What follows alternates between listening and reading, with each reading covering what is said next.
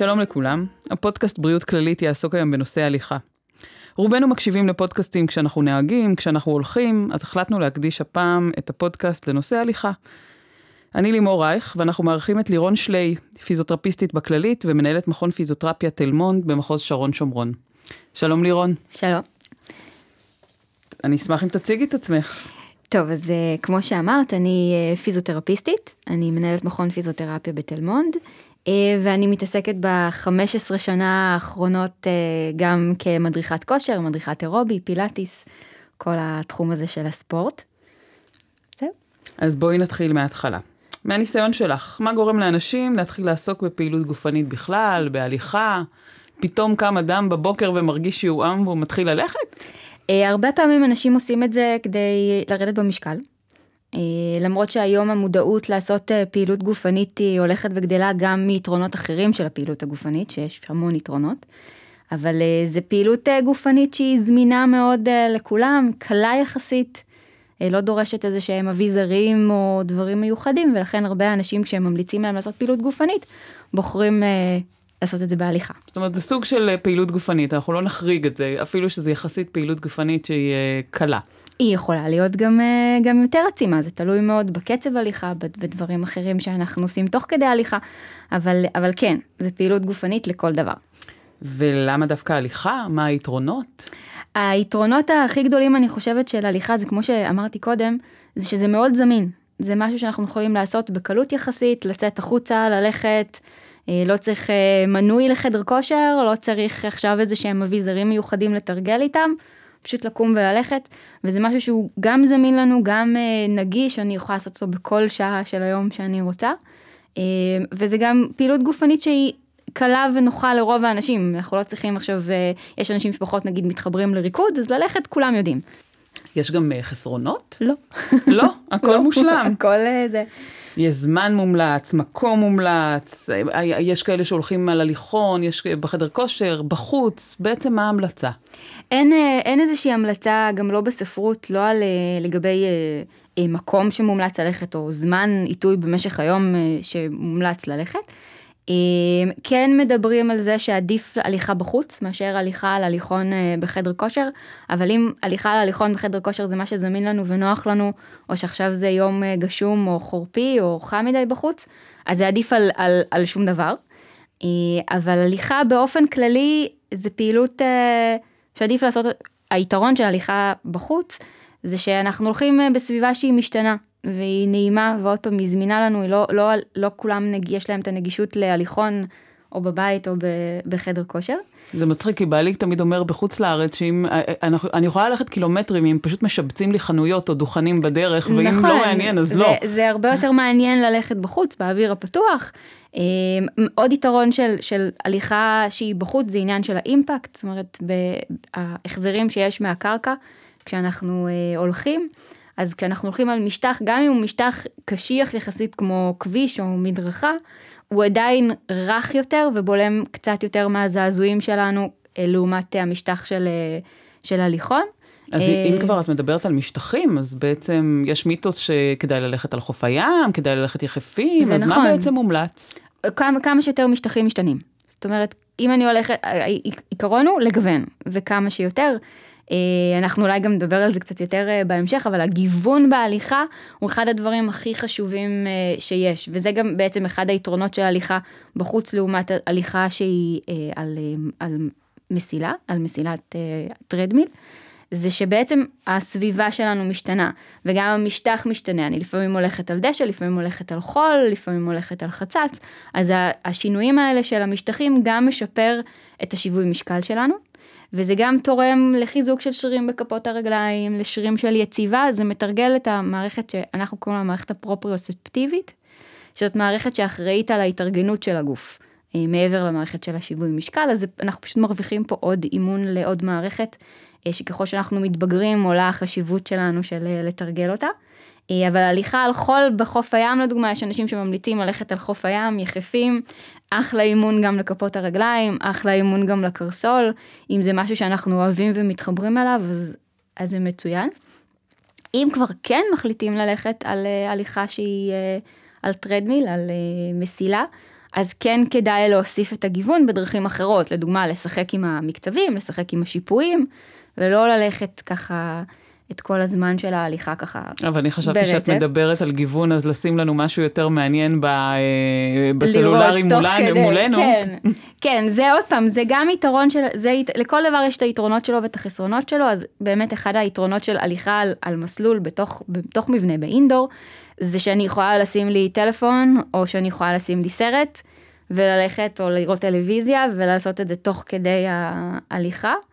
אה, אז אם אה, אנחנו, זה תלוי עוד פעם, מה שכל בן אדם מתחבר ומה שמתאים לכל, לכל אחד, כי פעילות גופנית שאנחנו נהנה ממנה, אנחנו נתמיד בה.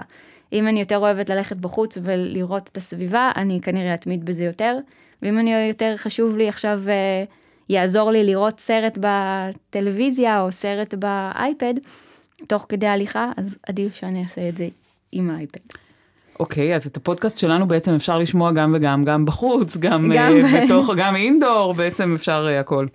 עכשיו לגבי uh, uh, זמן הליכה. uh, אין איזשהו שעה ביום שממליצים יותר או פחות, כן uh, מדברים על המשך, על כמה נכון uh, uh, ללכת.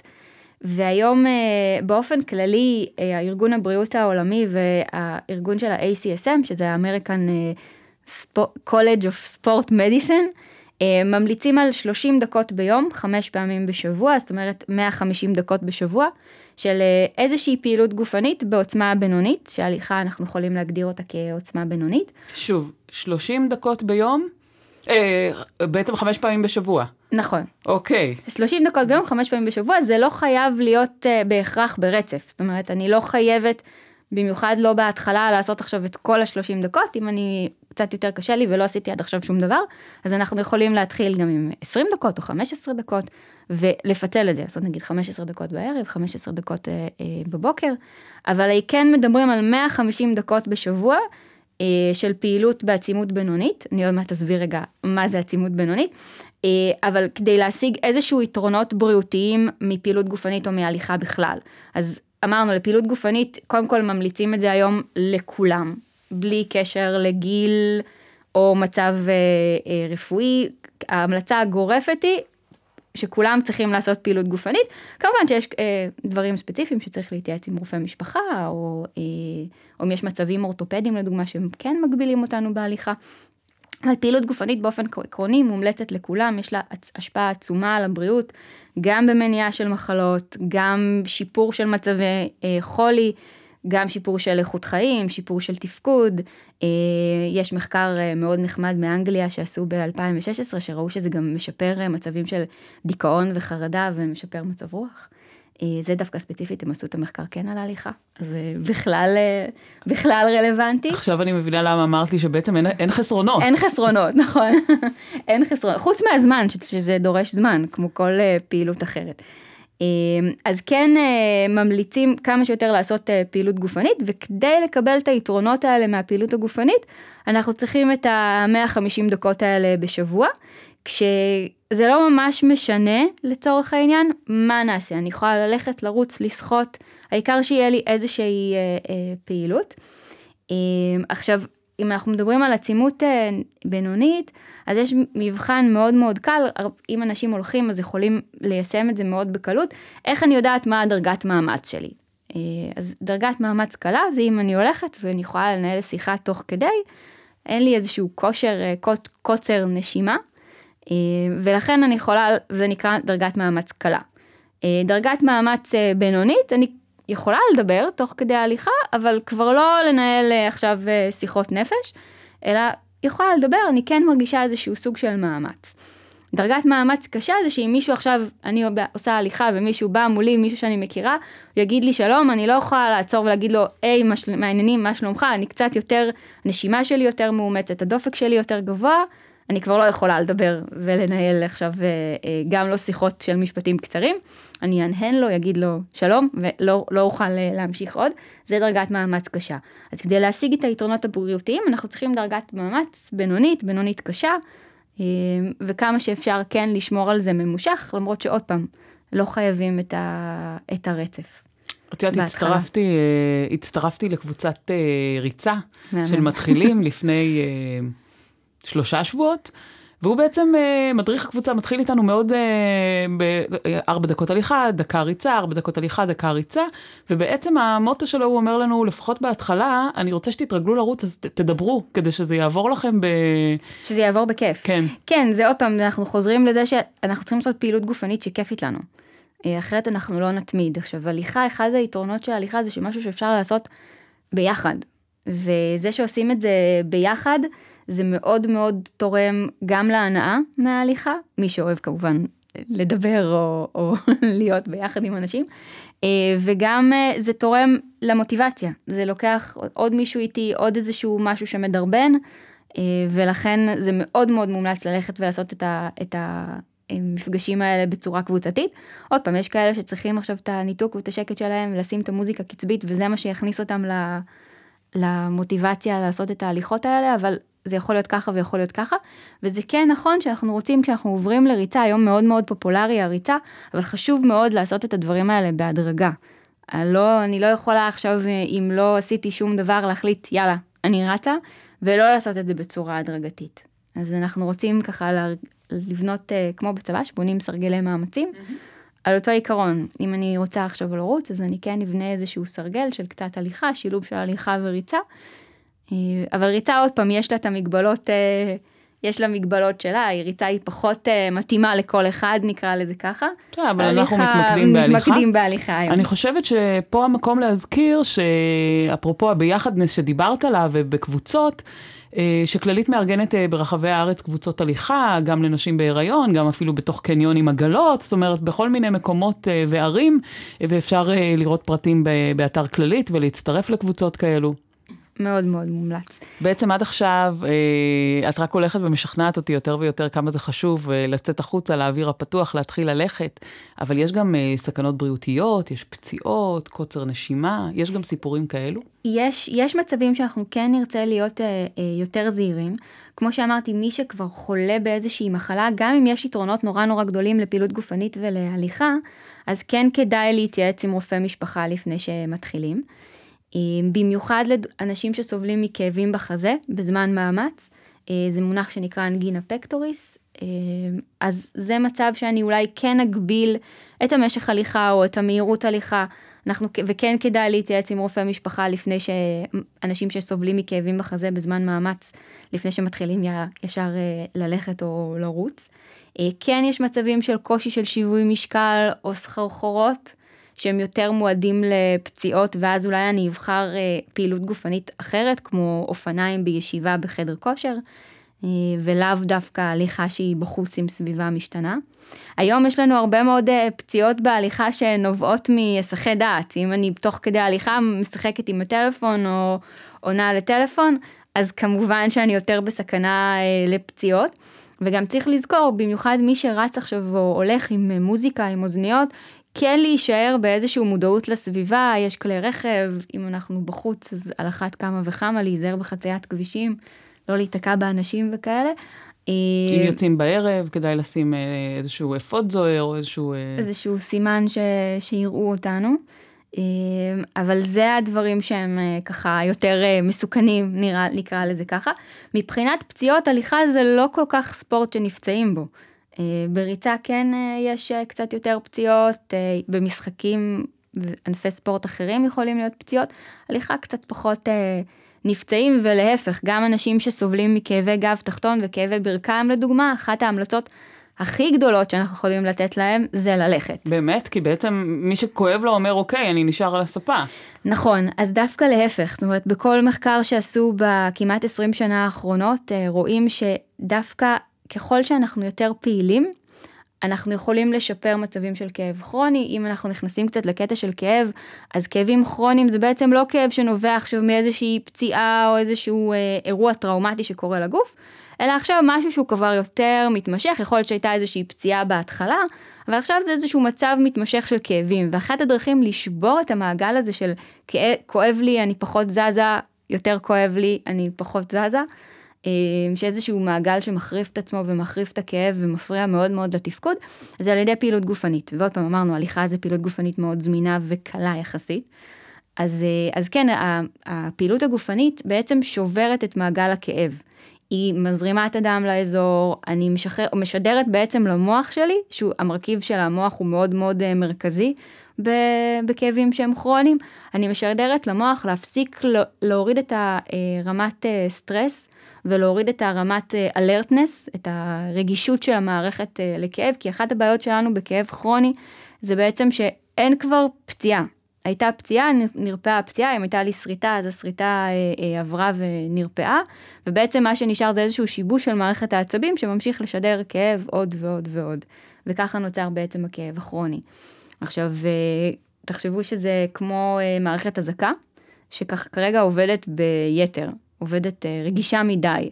אז מערכת האזעקה שלי מפעילה לי כאב גם כשעכשיו עובר לי עכבר מחוץ לדלת של הבית, ולא רק כשנכנס פורץ הביתה. אז הדרכים שלנו, אחת הדר... הכלים להתמודד עם כאבים כרוניים זה דווקא ללכת.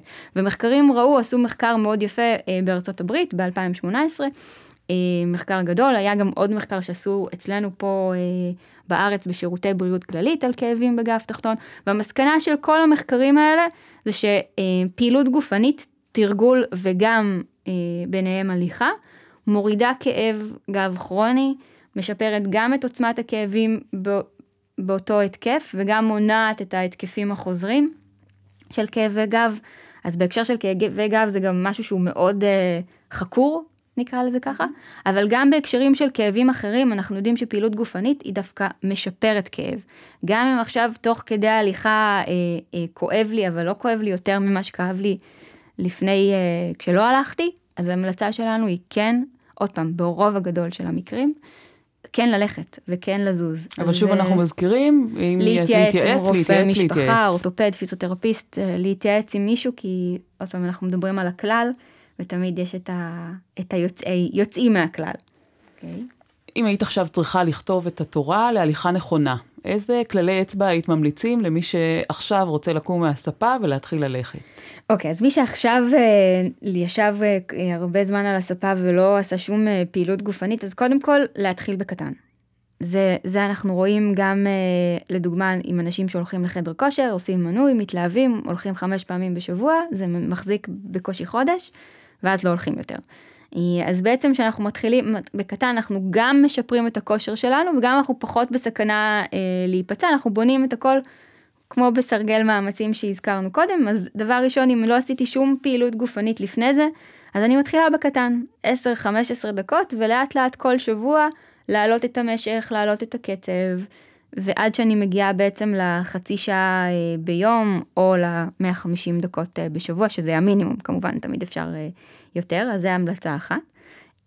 הדבר השני זה אנחנו כן רוצים להתחיל הליכה עם איזשהו סוג של חימום, של 3 עד 5 דקות, הליכה קצת יותר מתונה, בעצם לתת לגוף איזשהו זמן להתארגן, להעלות את הטמפרטורה, להעלות את קצב הלב, ויש לזה גם חשיבות גדולה מבחינה מנטלית. אני מכניסה את עצמי לזון של הליכה, ואני עכשיו מתנתקת רגע מכל שאר הדברים, אני קצת מתכננת לי יותר לאן אני הולכת ומה, איזה מסלול אני הולכת. אז זה גם, החימום הזה הוא גם אה, חימום פיזי, והוא גם אה, חימום מנטלי. אה, יש איזשהו מיתוס של מתיחות, אבל מתיחות לא צריך לעשות בהתחלה.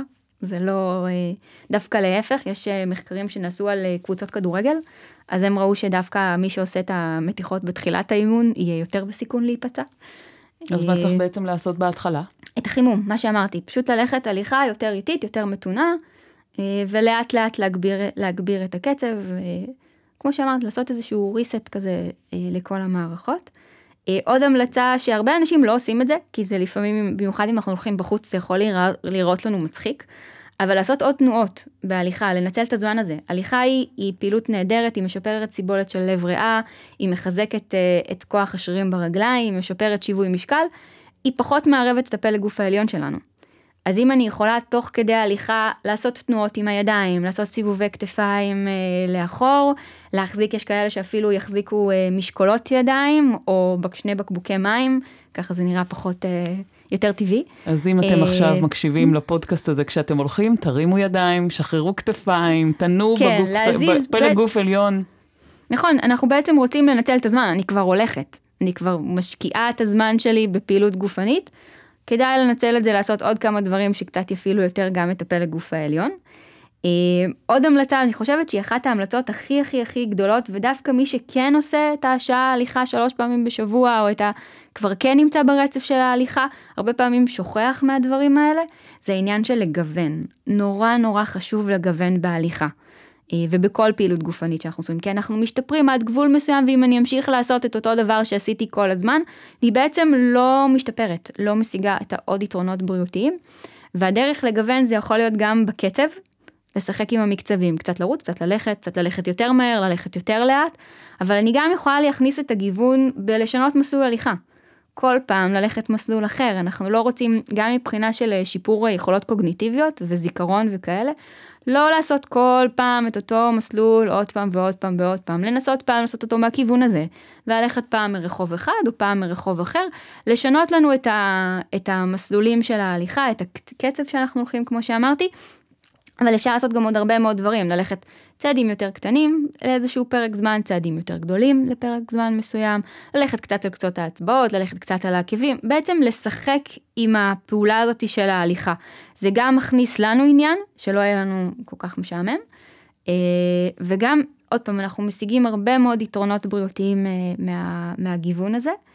אה, לגבי מתיחות, אז המתיחות אה, מאוד נהוג לעשות אה, בסוף האימון, כמו שאמרתי בתחילת האימון שצריך איזושהי התארגנות של הגוף לחימום, אז אנחנו רוצים גם לעשות איזושהי התארגנות של הגוף לקראת הפסקה של ההליכה, לעשות איזשהו cool down, לתת לה אה, לב ולטמפרטורה קצת להתאזן מחדש. אז אנחנו כן נעשה איזה 3-5 דקות ככה שההליכה יותר מתונה לקראת סוף ההליכה.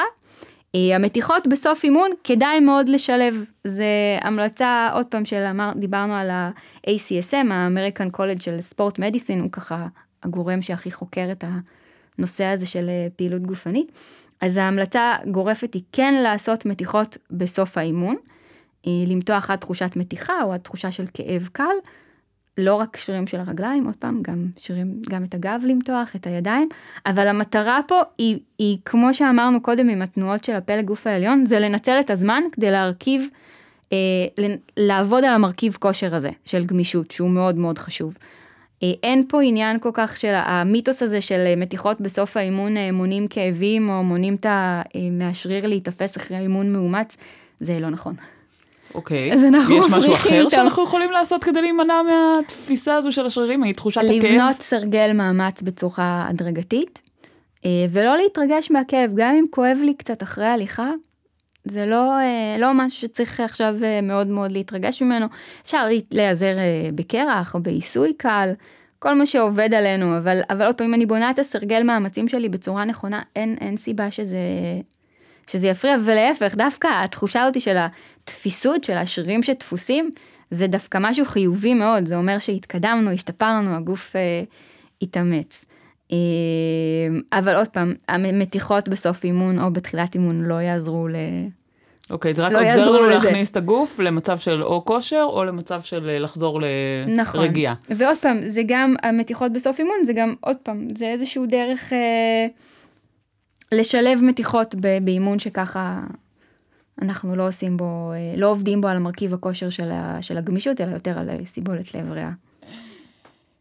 אם כבר אנחנו מדברים על הליכה אחרי פציעות, לאו דווקא אם הם נגרמו מה, מספורט או לא, יש איזושהי אה, דרך מסוימת אה, שבעצם אה, מי שנפצע צריך אה, לקחת בחשבון כשהוא מתחיל ללכת?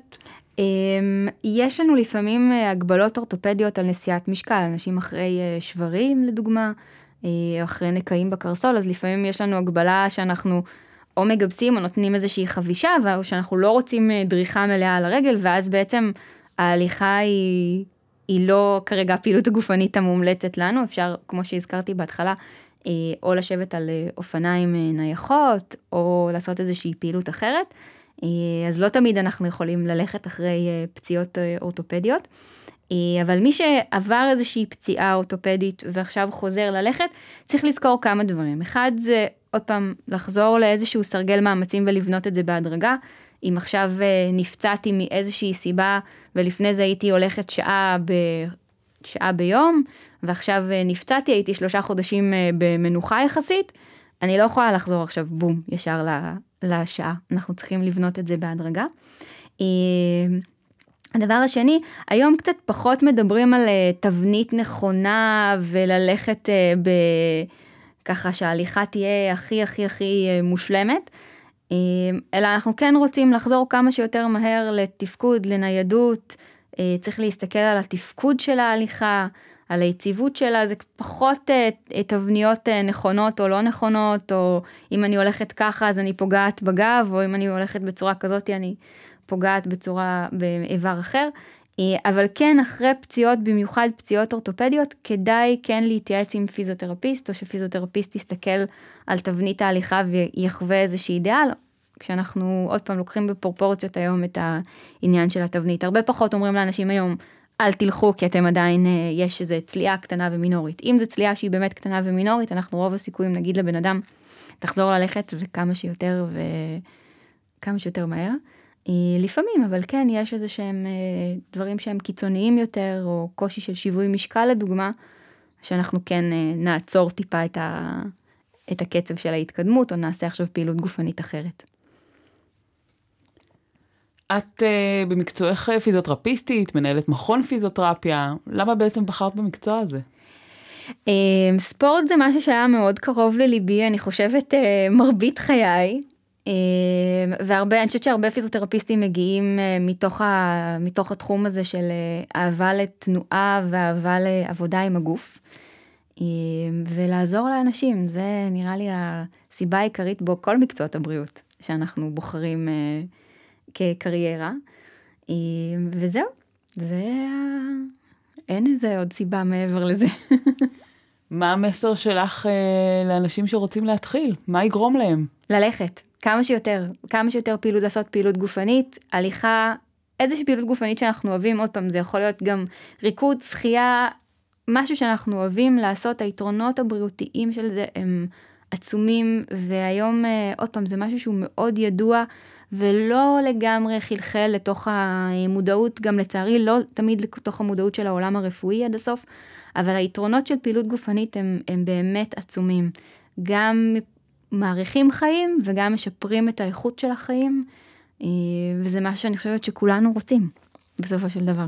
אם בעצם אני לא בן אדם מתמיד, ואני הולכת לפעמים אה, פעם בשבוע, אבל באמת לא חמש פעמים בשבוע, כל פעם חמישים דקות, אז מה, מה, אז ללכת? לא ללכת? אז קודם כל, עדיף uh, ללכת קצת, או ללכת, לעשות משהו, מאשר לא לעשות שום דבר.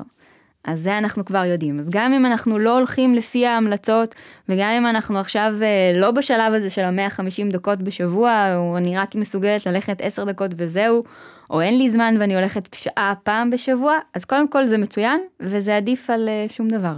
אז קודם כל תמשיכי עם מה שאת עושה, זה דבר ראשון. אחר כך אפשר לבדוק אם אפשר להוסיף עוד קצת. אבל אם לדוגמה אני מאוד מאוד קצרה בזמן, אז אני כן יכולה לעשות אה, אה, פעילות למשך זמן קצר יותר, נגיד במקום חצי שעה ביום ללכת 20 דקות ביום, אבל לעשות את זה עצים יותר. זאת אומרת, ללכת יותר מהר, אה, לשלב יותר אה, מקטעים של ריצה, אז באמת, בעצם אני יכולה לעשות אה, פעילות שהיא יותר עצימה לזמן יותר אה, אה, קצר. אני יכולה לשלב את זה בחיים שלי? זאת אומרת, אולי לחנות uh, קצת יותר רחוק ממקום העבודה? זאת אומרת, יש איזה שהם טיפים שאני אומרת, אוקיי, אין לי זמן בערב או בבוקר uh, ממש להקדיש להליכה. אם אני יכולה לעשות את הקצת הזה, יש לך טיפים? אז הקצת הזה הוא, הוא עניין של להיות כמה שאפשר פעילים באורך, בשגרת היום-יום שלנו.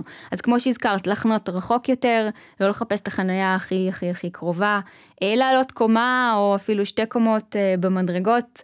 לקום פעם בשעה, לעשות איזה סיבוב, להגיד שלום קצת לאנשים שעובדים אה, אה, לידי, אבל כן, לשלב את זה כמה שאפשר ב, ב, ביום יום שלנו, זה דברים שהם גם יחסית מהר הופכים להרגל. אני מתרגלת לחנות רחוק, לרדת תחנה אחת קודם באוטובוס. זה דברים שהם ככה, ככל שאני עושה אותם יותר, אני, אני, זה גם הופך להיות חלק מהשגרת אה, יום-יום שלי, אבל כן אפשר לשלב, וכדאי לשלב את הדברים האלה בקטנה, גם אם אני עכשיו כן בן אדם שהולך. זאת אומרת, גם אם אני בן אדם שכן עושה את ההליכות או את הריצות או את איזשהו אה, אה, אימוני כושר שלו, כן, גם אני ארוויח מלעלות עכשיו שתי קומות במדרגות, או אה, שהילד אה, רץ אה, עם האופניים לרוץ יחד איתו, או לשחק עם ילדים בחוץ במשחקי כדור, להשתתף איתם במשחק, אז גם הם מרוויחים אה, זמן איכות שהרבה פעמים חסר, וגם אנחנו מרוויחים את היתרונות הבריאותיים. וכן, כמה שאפשר להיות פעילים ביום-יום. אז אמרת, אה, כמו שאמרת, אמרת יפה עם החנייה, אבל זה גם פעם בשעה לקום מהכיסא, לעשות קצת מתיחות, ללכת קצת, רק יעשה טוב. לירון, אותי שכנעת, נראה לי שזה הולך להיות חלק משגרת היום-יום שלי. תודה רבה, תודה רבה על הידע, תודה רבה ששיתפת אותנו. תודה רבה.